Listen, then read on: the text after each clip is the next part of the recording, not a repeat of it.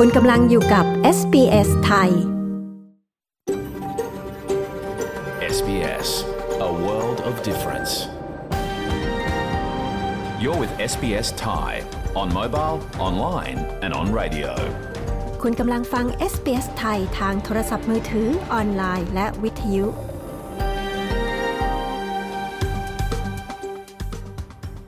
เราขอแสดงความขอบคุณเจ้าของดั้งเดิม ของดินแดนที่เรากำลังกระจายเสียงจากที่นั่น ในวันนี้ SBS ไทยขอแสดงความเคารพ ต่อชาววอรันเจรี วอยเวอรัง ของชาติคูลิน และต่อผู้อาวุโสทั้งในอดีตและปัจจุบัน เราขอแสดงความขอบคุณเจ้าของดั้งเดิม ของดินแดนชาวอบอริจิน และชาวเกาะทอร์เรสเตรททั้งหมดที่คุณกำลังรับฟังเราจากที่นั่น ในวันนี้ด้วย สวัสดีค่ะ คุณผู้ฟังคนไทย ขอต้อนรับเข้าสู่รายการของ SBS ไทย ในวันจันทร์ที่ 15 สิงหาคม พุทธศักราช 2565 ดิฉันชลดากรมยินดี ดำเนินรายการ คืนวันนี้ออกอากาศสดจากห้องส่งที่เมลเบิร์นนะคะ ฟังตัวอย่างรายการของเราในคืนนี้กันก่อนค่ะ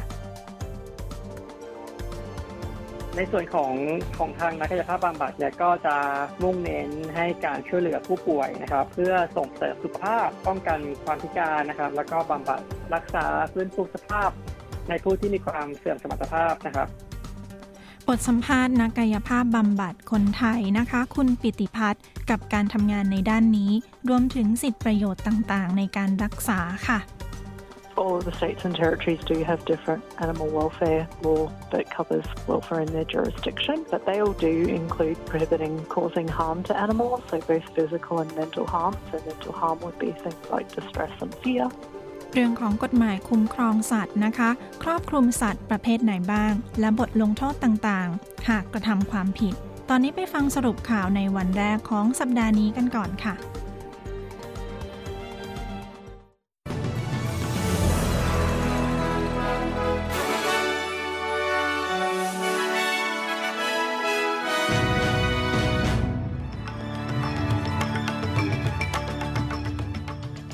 รุปหัวข้อข่าวที่สำคัญ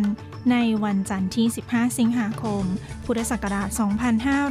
2565 ภาคส่วนของการดูแลคนชราอย่างตั้งข้อสงสัยกับแผนการของรัฐบาลชุดใหม่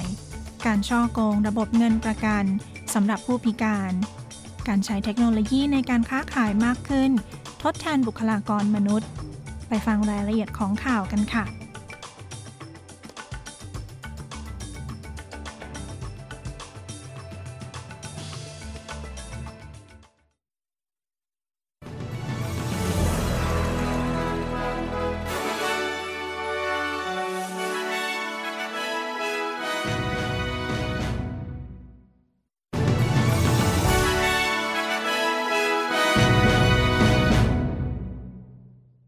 เป็นรายละเอียดของข่าว ผลสำรวจนะคะ เผยว่าพนักงานดูแลคนชรา เคลือบแคลงสงสัยในแผนการปฏิรูป ภาคส่วนการดูแลคนชรา ของรัฐบาลจะสามารถบรรลุเป้าหมายได้หรือไม่โดยมีพนักงาน 1,100 คนที่ร่วมทำผลสำรวจเมื่อการเลือกตั้งผ่านไปไม่นานจำนวนเกือบครึ่งหนึ่งกล่าวว่า พวกเขามีแผนที่จะออกจากการทำงานดูแลคนชราภายใน 3 ปีหน้า การสำรวจของ Complete Space ที่ปรึกษาด้านการดูแลผู้สูงอายุ ฉบับนี้ระบุว่าพนักงานเกินครึ่ง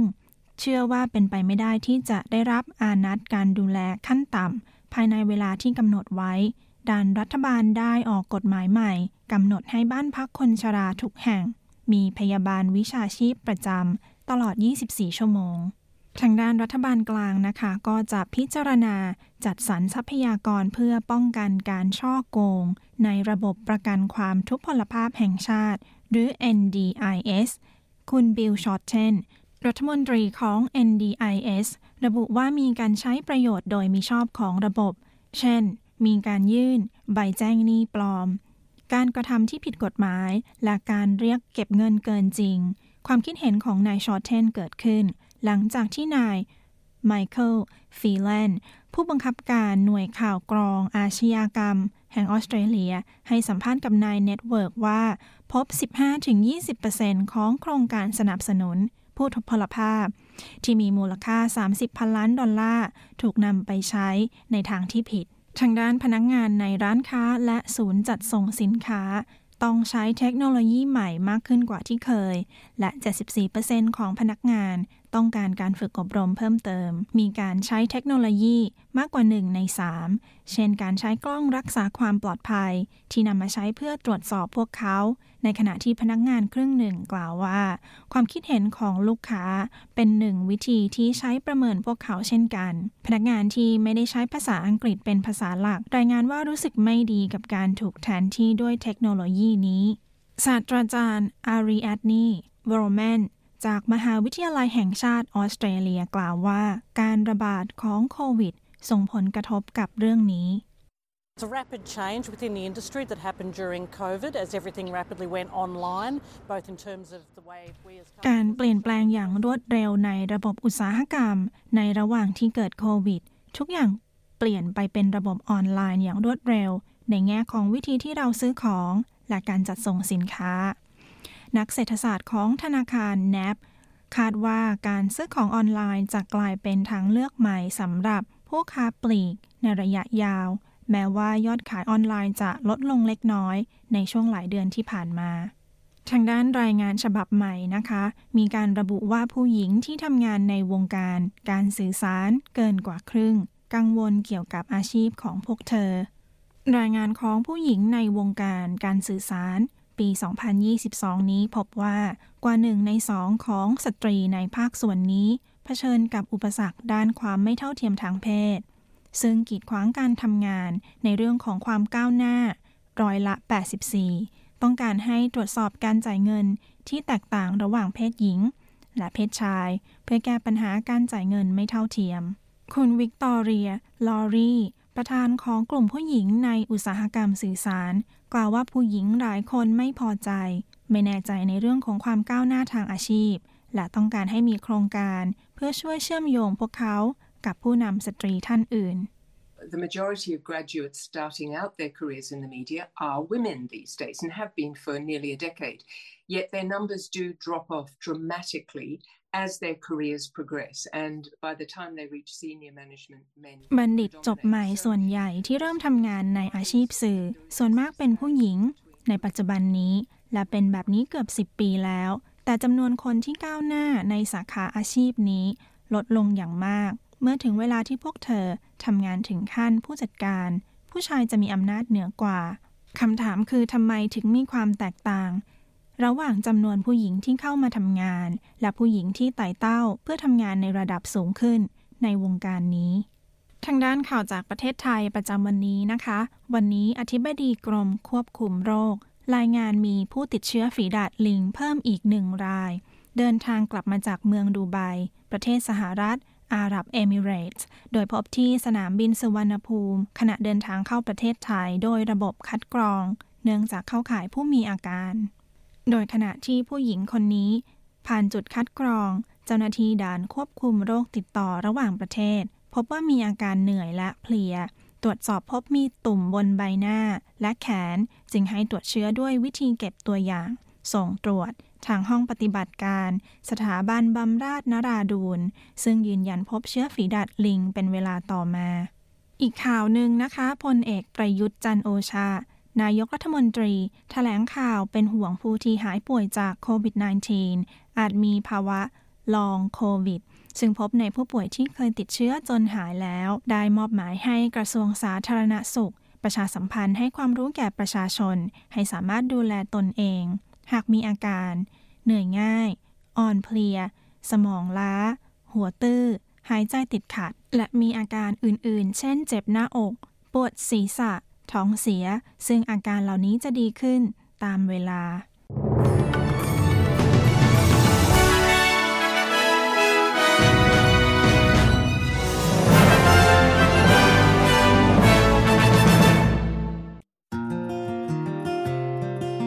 SBS ไทยออกอากาศทุกวันจันทร์และพฤหัสบดี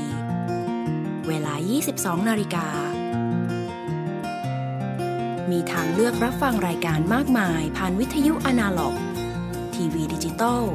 ออนไลน์ หรือแอปโทรศัพท์เคลื่อนที่ SBS ไทย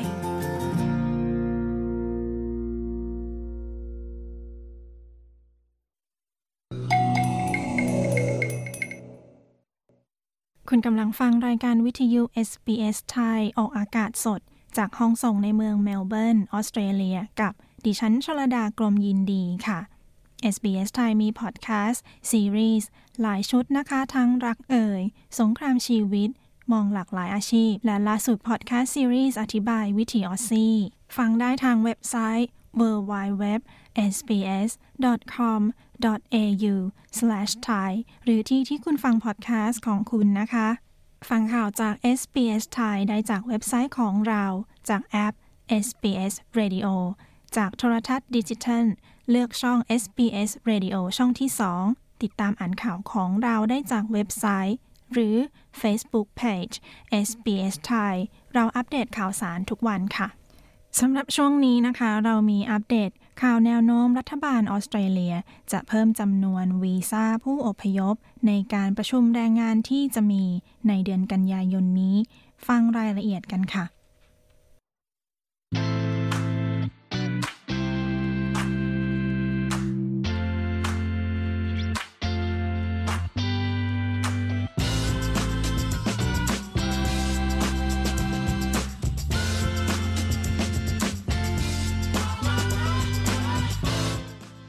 ออสเตรเลียอาจเพิ่มจำนวนรับผู้อพยพย้ายถิ่นถึง 200,000 คน เพื่อแก้ปัญหาการขาดแคลนแรงงานที่มีทักษะรัฐบาลเตรียมไฟเขียว ก่อนจะมีการประชุมสุดยอดแรงงานและทักษะในเดือนหน้า คุณคริชานีดานจี และคุณจูเลียน อูอีเล่ ผู้สื่อข่าวของ SBS รายงาน ดิฉันชลดากรมยินดี SBS ไทยเรียบเรียงค่ะ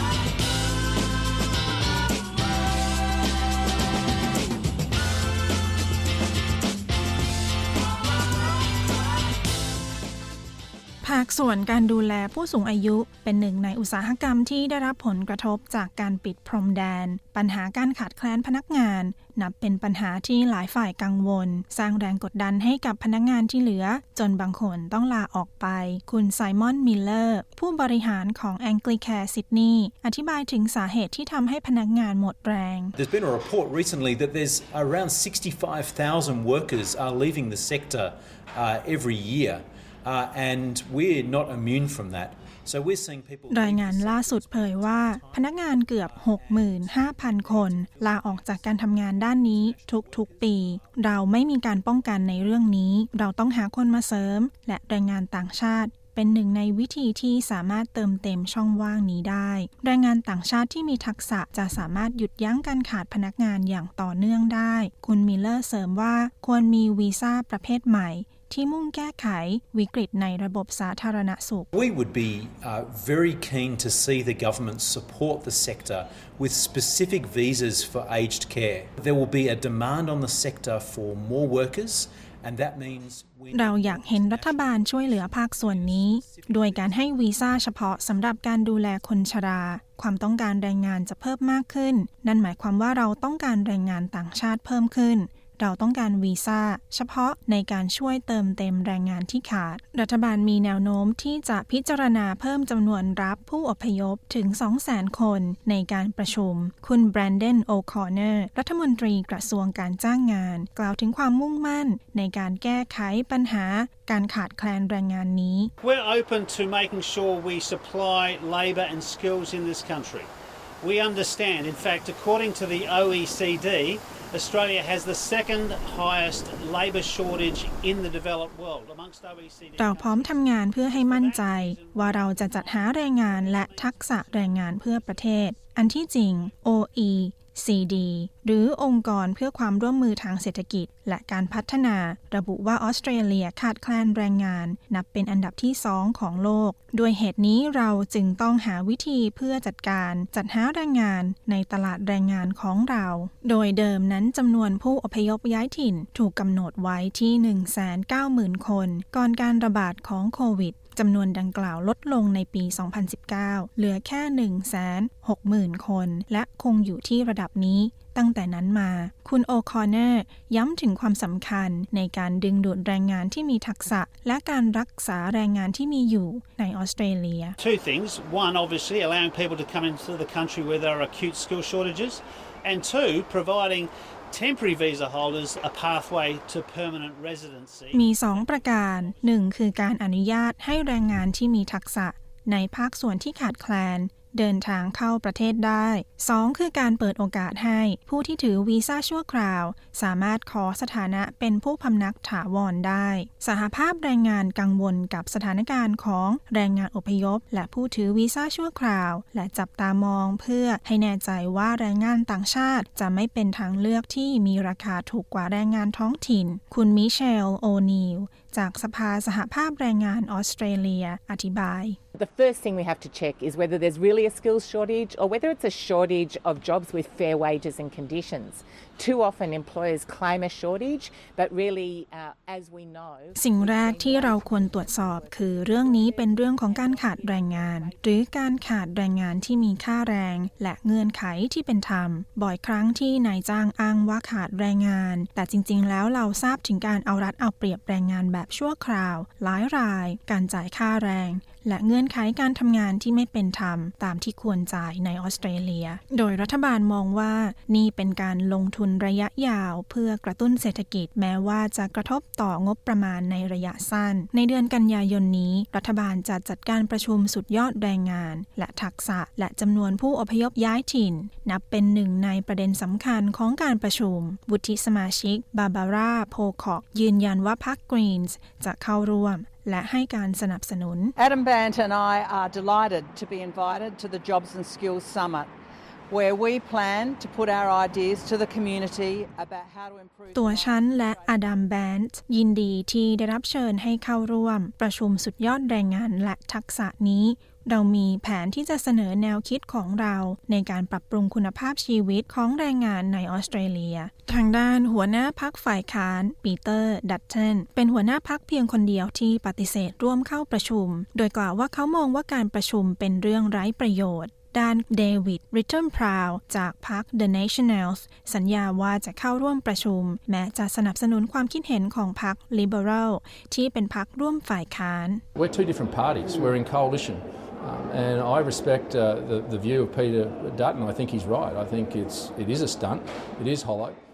เราเป็นพักร่วม แต่เราเป็นสองพักการเมืองที่ต่างกัน ผมเคารพความคิดเห็นของปีเตอร์ดัตเทนผมคิดว่าเขาพูดถูกมันเป็นการแสดง ผมคิดว่ามันกลวงโบ แต่ผมจะเข้าร่วมประชุม เพื่อให้การสนับสนุนพื้นที่เขตภูมิภาคของออสเตรเลีย การประชุมสุดยอดแรงงานและทักษะนี้จะมีขึ้น ในวันที่ 1 และ 2 กันยายนที่รัฐสภาในกรุงแคนเบรา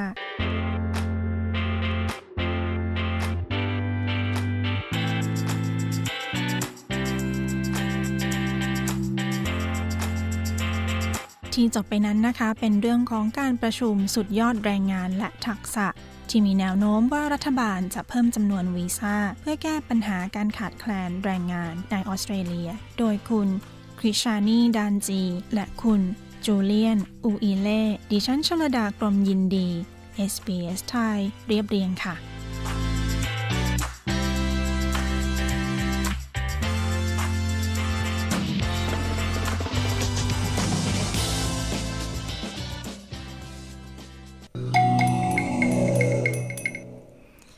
ณกำลังฟังรายการวิทยุ SBS ไทย ออกอากาศสดในออสเตรเลียกับดิฉันชลดากรมยินดีค่ะ ตอนนี้มาฟังเรื่องของกฎหมายคุ้มครอง สวัสดิภาพของสัตว์ ที่ออสเตรเลียกันนะคะ เรื่องของหน้าที่การดูแล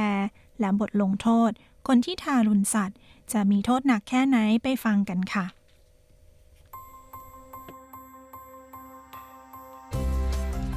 นี่คือพอดคาสต์ของ SBS Radio Settlement Guide เสนอข้อมูล ประเด็น และเรื่องราวเกี่ยวกับการอาศัยอยู่ในออสเตรเลีย โดย SBS ไทย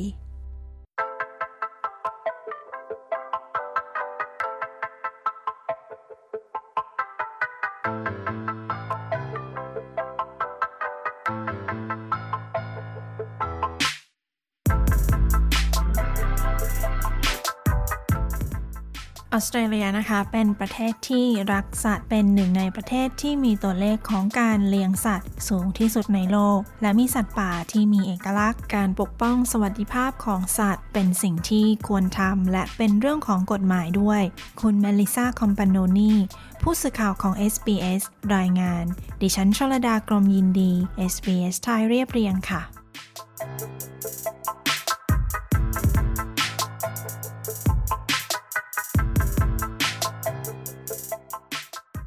กฎหมายว่าด้วยการคุ้มครอง สวัสดิภาพของสัตว์ ควบคุมโดยรัฐบาลของแต่ละรัฐ และแต่ละมณฑล ดรซาร่าไซโต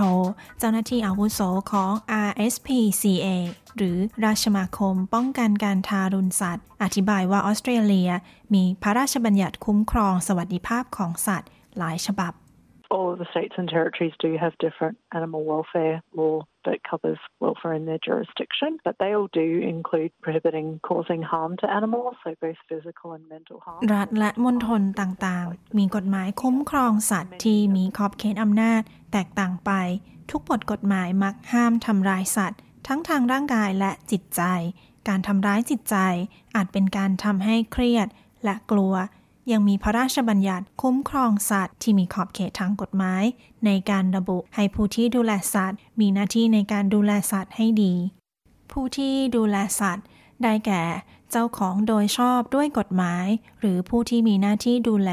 หรือควบคุมสัตว์ เช่นเจ้าของโรงเพาะพันธุ์ หรือคอกสุนัข ดรไซโทกล่าว And duty of care means that the person in charge of that animal must ensure that the animal has appropriate food and water, หน้าที่ดูแล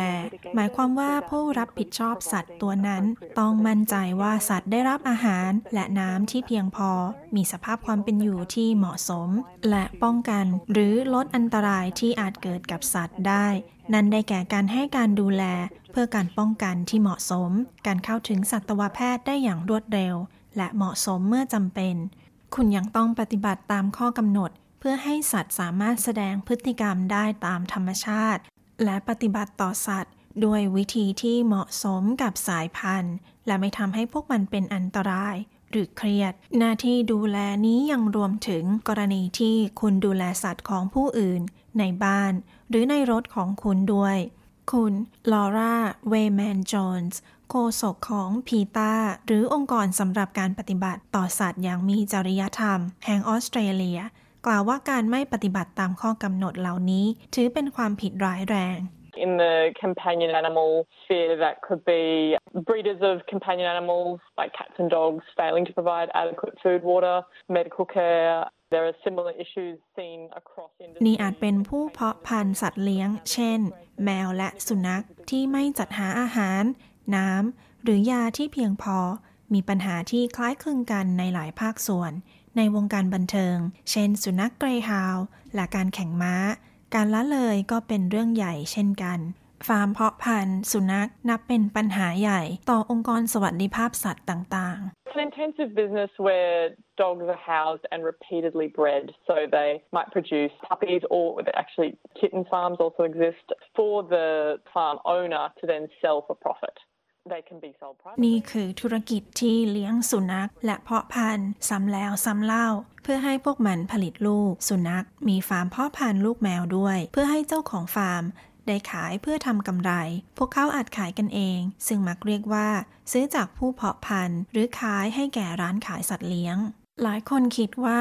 ฟาร์มเพาะสุนัขและลูกแมว ถูกห้ามในออสเตรเลีย แต่ผู้เพาะพันธุ์สามารถขอใบอนุญาตได้ สภาพความเป็นอยู่นั้นอาจโหดร้าย และสัตว์ที่เป็นพ่อ หรือแม่พันธุ์ เพื่อความสวยงาม มักจะมีปัญหาเรื่องสุขภาพ Some states are moving forward in restricting the number of animals that can be bred on a single premises, which is really great. Victoria is probably leading the way there at the moment. บางรัฐกำลังออกกฎเพื่อจำกัดจำนวนสัตว์ที่จะผสมพันธุ์ในสถานเพาะพันธุ์สัตว์ ซึ่งเป็นเรื่องที่ดีจริง ๆ รัฐวิกตอเรียเป็นรัฐที่นำร่องอยู่ในตอนนี้ มีสัตว์จำนวนมากถูกผสมพันธุ์ เพื่อผลกำไร และถูกพรากไปจากแม่ของพวกมัน ตั้งแต่อายุยังน้อย การเพาะพันธุ์จะสร้างปัญหาให้แก่สัตว์ และผู้ที่ซื้อสัตว์เหล่านั้น การรับเลี้ยงสัตว์จากกลุ่มช่วยเหลือสัตว์ มักจะดีกว่า สัตว์ที่มีสุขภาพแข็งแรงในศูนย์ช่วยเหลือ อาจถูกทำการุญยฆาตได้ หากพวกเขาไม่มีใครรับเลี้ยง คุณทาร่าวาด ประธานทนายอาสาสมัคร แห่งสำนักงานพิทักษ์สัตว์ กล่าวว่าสัตว์พื้นเมืองของออสเตรเลีย มีสถานะพิเศษทางกฎหมาย The government retains some level of control over native animals because otherwise nobody owns them. That's why the government regulates how we can interact with wild animals and native animals. รัฐบาลมีอำนาจในการควบคุมสัตว์พื้นเมือง เพราะมิฉะนั้นจะไม่มีใครมีหน้าที่นี้ นั่นคือเหตุผลที่รัฐบาลสามารถกำหนด ว่าเราจะปฏิบัติกับสัตว์ป่าและสัตว์พื้นเมืองอย่างไร นั่นไม่รวมกฎหมายคุ้มครองสัตว์ทั่วไปที่บังคับใช้กับสัตว์ทุกชนิด ไม่ว่าจะเป็นแมวและสุนัข หรือจิงโจ้และนกในป่า การลักหรือทำร้ายสัตว์พื้นเมือง ถือเป็นความผิดทางอาญายกเว้นว่าคุณจะมีใบอนุญาตที่ออกโดยรัฐบาล สัตว์ที่ใกล้สูญพันธุ์บางชนิด จะได้รับการปกป้องมากกว่าสัตว์ทั่วไป คุณหวาดกล่าวว่า คุณอาจเก็บสัตว์พื้นเมืองไว้เป็นสัตว์เลี้ยงได้ หากคุณมีใบอนุญาต ขึ้นอยู่กับรัฐ และมณฑลที่คุณอยู่ So you can't just take a native animal from the wild and keep them as a pet. That would be unlawful and a criminal offence in most states and territories. คุณไม่สามารถนำสัตว์พื้นเมืองออกจากป่า และเก็บไว้เป็นสัตว์เลี้ยงได้ นั่นจะเป็นการทำผิดกฎหมาย และเป็นความผิดทางอาญา ในรัฐและมณฑลส่วนใหญ่ มีสัตว์เพียงไม่กี่ชนิดที่ไม่ต้องมีใบอนุญาต นก หรือสัตว์เลื้อยคลานบางชนิดเป็นต้น มีความกังวลถึงสวัสดิการของสัตว์ ในเรื่องของการรบกวนสัตว์พื้นเมือง เนื่องจากพวกมันจะเครียดจากการดูแลของมนุษย์ แต่คุณหวาดกล่าวว่า มีข้อยกเว้น Most states and territories allow anyone to take a native animal who we may come across in our backyards, or even if we're out, but we come across a native animal who is injured or in some way suffering. รัฐและมณฑลส่วนใหญ่ อนุญาตให้เคลื่อนย้ายสัตว์พื้นเมืองที่ได้รับบาดเจ็บหรือป่วย ซึ่งอาจพบในบริเวณหลังบ้าน หรือเมื่อคุณอยู่ข้างนอก กรณีที่พบได้บ่อยคือสัตว์พื้นเมืองที่ถูกรถชน กฎหมายอนุญาตให้นำสัตว์ ไปพบสัตวแพทย์ หรือผู้ดูแลสัตว์ป่าได้ การละเมิดกฎหมายคุ้มครองสัตว์ มีบทลงโทษรุนแรง ได้แก่โทษปรับ และโทษจำคุก ดรไซโทกล่าว บทลงโทษสำหรับการกระทำที่โหดร้าย และความประมาทนั้น แตกต่างไปในแต่ละรัฐ In New South Wales, the maximum jail term is five years. In Queensland, it's seven years. WA, five years under the Animal Welfare or Prevention of Cruelty to Animals Act. There's also some pretty big fines. ในรัฐ New South Wales โทษจำคุกสูงสุดคือ 5 ปี รัฐ Queensland 7ปี รัฐ Western Australia 5ปี ยังมีค่าปรับที่ค่อนข้างแพงอีกด้วย เช่น ค่าปรับกว่า 200,000 ดอลลาร์ต่อคน หรือกว่า 1 ล้านดอลลาร์สำหรับบริษัท สิ่งเหล่านี้ถือเป็นความผิดร้ายแรง บางครั้งเรียกว่าความผิด ฐานการทารุณกรรมสัตว์อย่างรุนแรง เช่นการทุบตีสัตว์จนตาย หรือการกระทำที่โหดเหี้ยม การรายงานการทารุณกรรมสัตว์ เป็นสิ่งสำคัญ รวมถึงการละเลย หรือการทิ้งขว้างอีกด้วย If you see someone causing harm to an animal in any jurisdiction, and that includes wildlife, you should call whoever the relevant authority is, and that is often the RSPCA in most. หากคุณพบเห็นผู้ที่ทำร้ายสัตว์รวมถึงสัตว์ป่า คุณควรโทรแจ้งหน่วยงานที่เกี่ยวข้อง ซึ่งมักจะเป็น RSPCA เว็บไซต์ของ rspca.org.au คุณสามารถเลือกติดต่อ และเลือกรายงานการทารุณกรรมสัตว์ ในแต่ละรัฐและมณฑลจะมีหน่วยงาน RSPCA ของตน เช่นกัน เมื่อคุณรายงานการทำผิดกฎหมาย ข้อมูลเกี่ยวกับตัวคุณ จะถูกเก็บเป็นความลับ หากคุณพบเห็นสัตว์ตกอยู่ในอันตราย เช่น ถูกขังอยู่ในรถที่ร้อนจัด คุณควรติดต่อตำรวจ คุณเวย์แมนโจนส์กล่าว รายงานสัตว์พื้นเมืองที่ป่วย บาดเจ็บ หรือกำพร้าไปยังสายด่วนกู้ภัยสัตว์ป่าแห่งออสเตรเลีย ได้ตลอด 24 ชั่วโมง ที่หมายเลข 1300 596 457 Something that's really important to note about Australian wildlife and not terribly obvious is that lots of our native animals are marsupials, meaning that they carry their babies in their pouches. So if you do see a kangaroo, a possum... สิ่งสำคัญที่ควรทราบเกี่ยวกับสัตว์ป่าในออสเตรเลีย คือมีสัตว์ป่าหลายชนิดที่มีกระเป๋าหน้าท้อง หมายความว่าพวกมันมีลูกอยู่ในกระเป๋า หากคุณพบจิงโจ้พอซัมหรือโคอาล่าถูกรถชน หากปลอดภัยที่คุณจะหยุดรถ ควรตรวจดูว่ามีลูกของมันอยู่ในกระเป๋าหรือไม่ หากมีควรโทรหาหน่วยกู้ภัยสัตว์ป่า เว็บไซต์ของ RSPCA รวบรวมกฎหมายคุ้มครองสัตว์ และข้อมูลอื่น ๆ จากทั่วออสเตรเลีย อ่านข้อมูลได้ที่ kb.rspca.org.au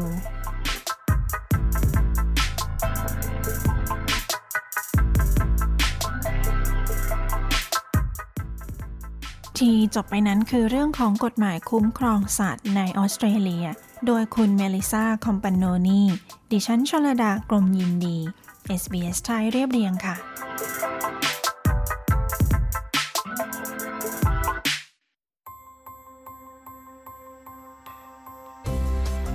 ที่ผ่านไปเป็นพอดแคสต์ของ SBS Radio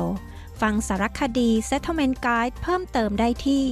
sbs.com.au forward slash thai คุณกำลังฟัง SBS Thai You're listening to SBS Thai SBS ไทยทางโทรศัพท์มือถือ ออนไลน์ และทางวิทยุ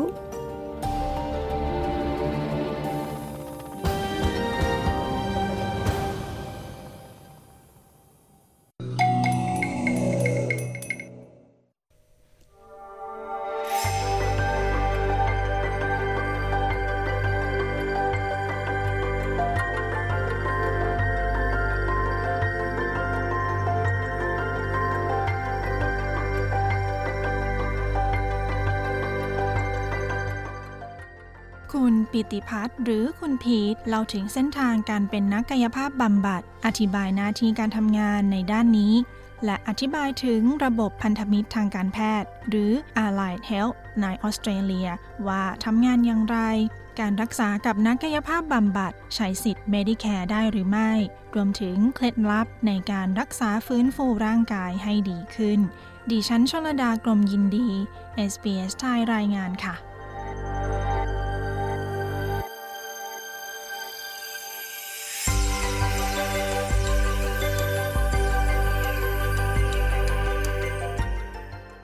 ครับผมสวัสดีครับ ผมชื่อพีทนะครับปิติพัฒน์เป็นนักกายภาพบำบัดครับ คุณพีทช่วยเล่าถึงเส้นทางการมาเป็นนักกายภาพบำบัดในออสเตรเลียให้ฟังหน่อยค่ะ ครับผมก็โดยปกติแล้วเนี่ยเอ่อนักกายภาพบำบัดนี่จะต้องเรียนจบปริญญาตรีทางด้านกายภาพบำบัดนะครับ แต่ว่าของผมเนี่ยคือจบเส้นทางที่คล้ายกันนั่นก็คือ ปริญญาตรีสาขาวิทยาศาสตร์การออกกำลังกาย หรือที่เราเรียกกันว่าวิทยาศาสตร์การกีฬานะครับ แล้วก็ ทำอาชีพนี้เลยครับ ทีนี้ตอนที่มาประกอบอาชีพนี้ในออสเตรเลียนะคะ ต้องมีใบรับรองในการทำงาน หรือว่าต้องลงทะเบียนหรือต้องมีสิ่งอื่น ๆ ในการทำงานไหมคะเอ่อของพีทเนี่ยจบจากที่นี่เลยนะครับ ก็อาจจะมีความแตกต่างจากบุคคลที่จบมาจากประเทศอื่นๆนะครับ ก็คือเมื่อสำเร็จการศึกษาระดับปริญญาตรีแล้วเนี่ย ก็ต้องทำการลงทะเบียนกับคณะกรรมการกายภาพบำบัดแห่งออสเตรเลียนะครับ แล้วก็หน่วยงานกำกับดูแลด้านสุขภาพออสเตรเลียด้วย เพื่อที่จะฝึกฝนในฐานะนักกายภาพบำบัดเพื่อให้มีคุณภาพมีมีมีคุณสมบัติที่เหมาะสมในการทำงานกับทางออสเตรเลียนะครับ โดยในฐานะนักกายภาพบำบัดที่ขึ้นทะเบียนเนี่ยคุณก็จะต้องมีการลงทะเบียนแล้วก็ต้องมีการเก็บชั่วโมง การทำงานหรือที่เรียกว่า professional development unit นะครับ หรือว่าเราเรียกกันย่อๆว่า PDU นะฮะหรือภาษาไทยอาจจะเรียกว่าพัฒนาวิชาชีพอย่างต่อเนื่องนะครับ ซึ่งจะต้องเก็บอยู่ประมาณ 20 ชั่วโมงในทุกๆ ปีนะครับ เพื่อให้สถานะการลงทะเบียนของคุณเนี่ยยังคงอยู่ต่อไปครับนักกายภาพบำบัดเนี่ยค่ะ เขาทำอะไรบ้างคะคุณพีทรักษาคนที่เจออะไรมามีอาการยังไงมาบ้างคะ ครับผมก็ในฐานะกายภาพบำบัดเนี่ยคือมีหน้าที่ก็คือ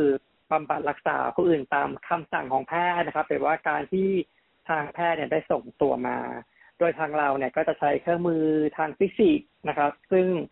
เป็นเครื่องมือเฉพาะในการบริหารร่างกายเฉพาะท่า เช่น อาจจะมีการ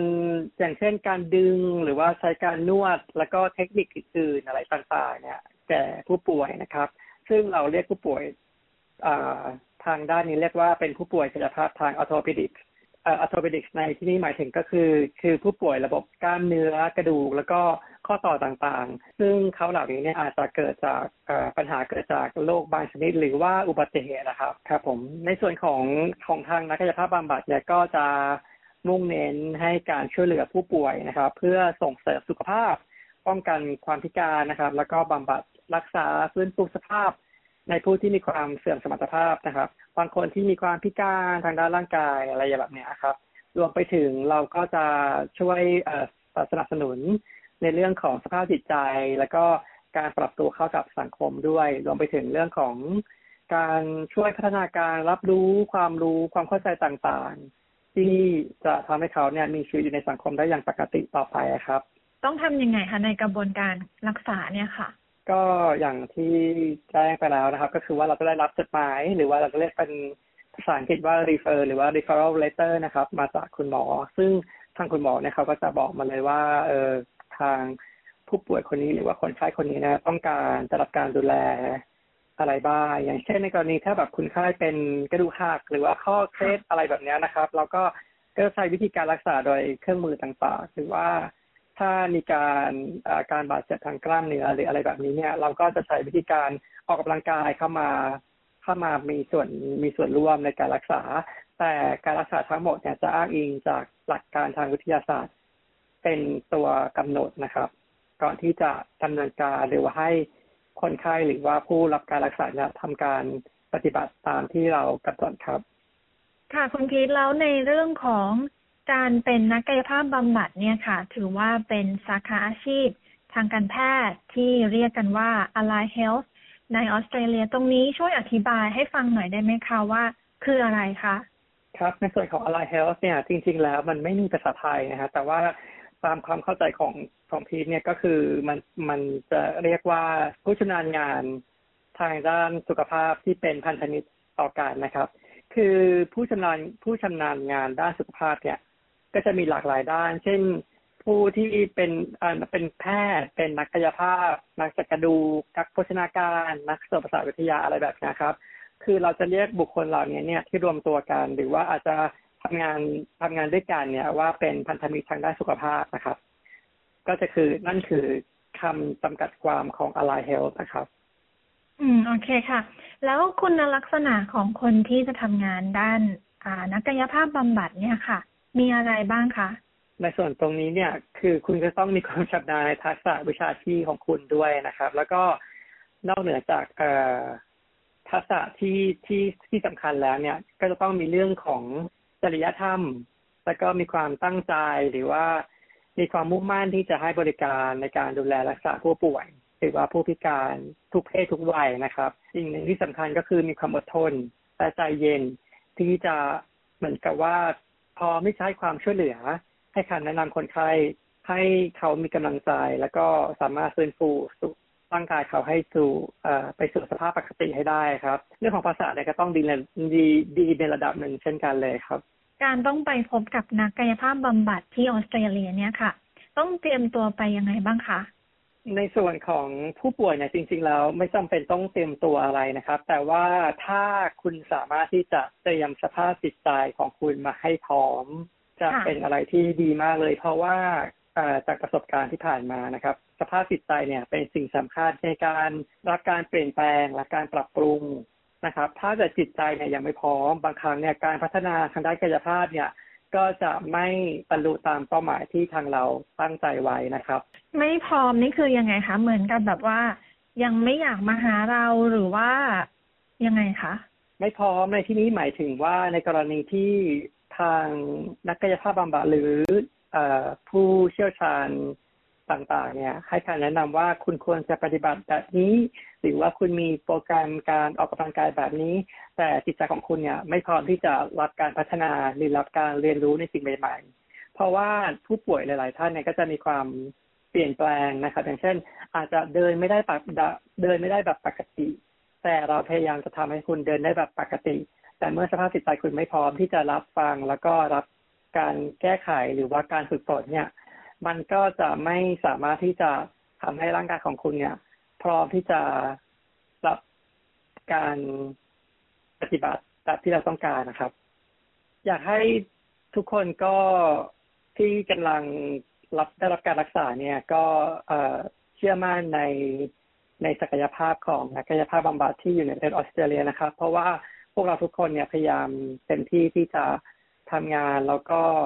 ทำทุกอย่างให้ คุณเนี่ยกลับมาเป็นปกติได้โดยเร็วที่สุดนะครับ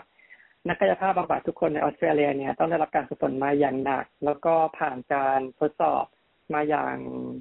หนักพอสมควรก่อนที่จะออกมาสู่สาธารณะนะครับ ดังนั้นเนี่ยขอให้คุณเชื่อมั่นแล้วก็เชื่อใจในสิ่งที่พวกเราได้ทำการมอบหมายให้กับคุณนะครับ แล้วก็เป้าหมายของคุณก็จะบรรลุตามที่คุณตั้งใจไว้ครับ SBS ไทยทางโทรศัพท์มือถือ ออนไลน์ และทางวิทยุ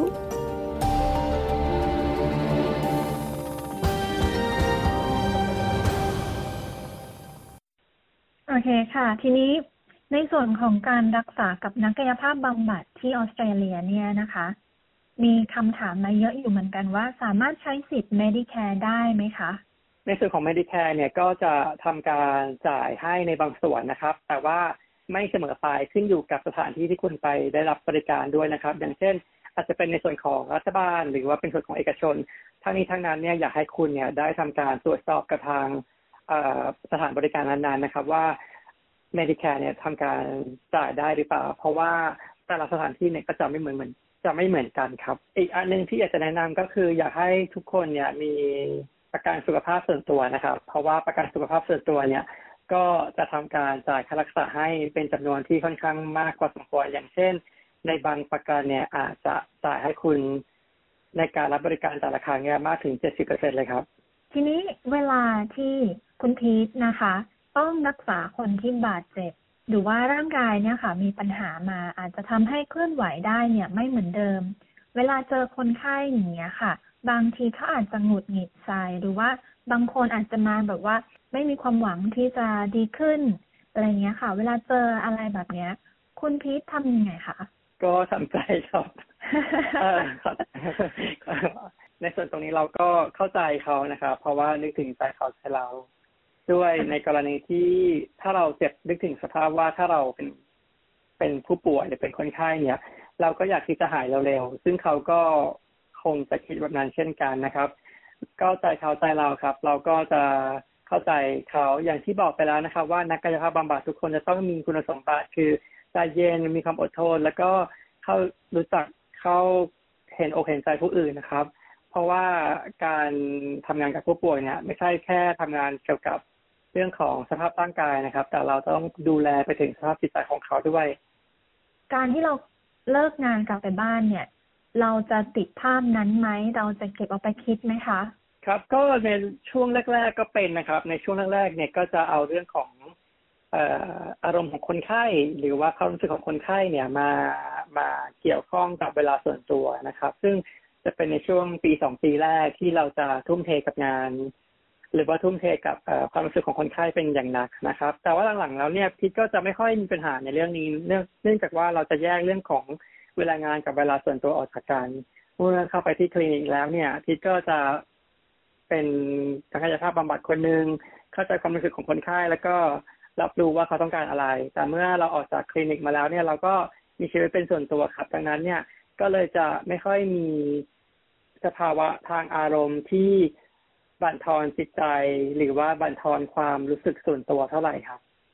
อืม โอเคค่ะ ยังไงขอบคุณคุณพีทมากนะคะ ที่มาให้สัมภาษณ์ค่ะ ยินดีครับ ค่ะ สวัสดีค่ะ สวัสดีครับ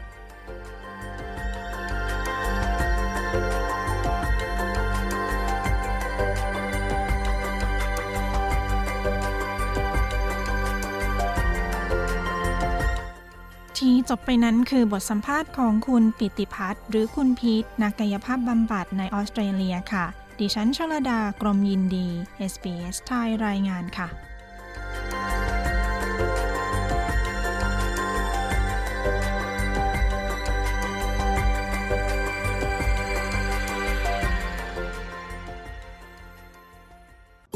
SBS SBS SBS SBS SBS SBS Radio บนวิทยุ ออนไลน์ และบนโทรศัพท์เคลื่อนที่ของคุณ คุณผู้ฟังคะรายการ SBS ไทยในคืนนี้ หมดเวลาลงแล้วนะคะ คืนนี้ดิฉัน ชลดากรมยินดี และทีมงานต้องขอลาคุณผู้ฟังไปก่อน พบกันใหม่ทุกวันจันทร์และวันพฤหัสบดี เวลาสี่ทุ่มตรง ตามเวลาของเมืองซิดนีย์และเมลเบิร์นนะคะขอบคุณทุกท่านสำหรับการติดตามรับฟัง สวัสดีค่ะ กดไลค์แชร์ และแสดงความเห็นไป follow SBS ไทยทาง Facebook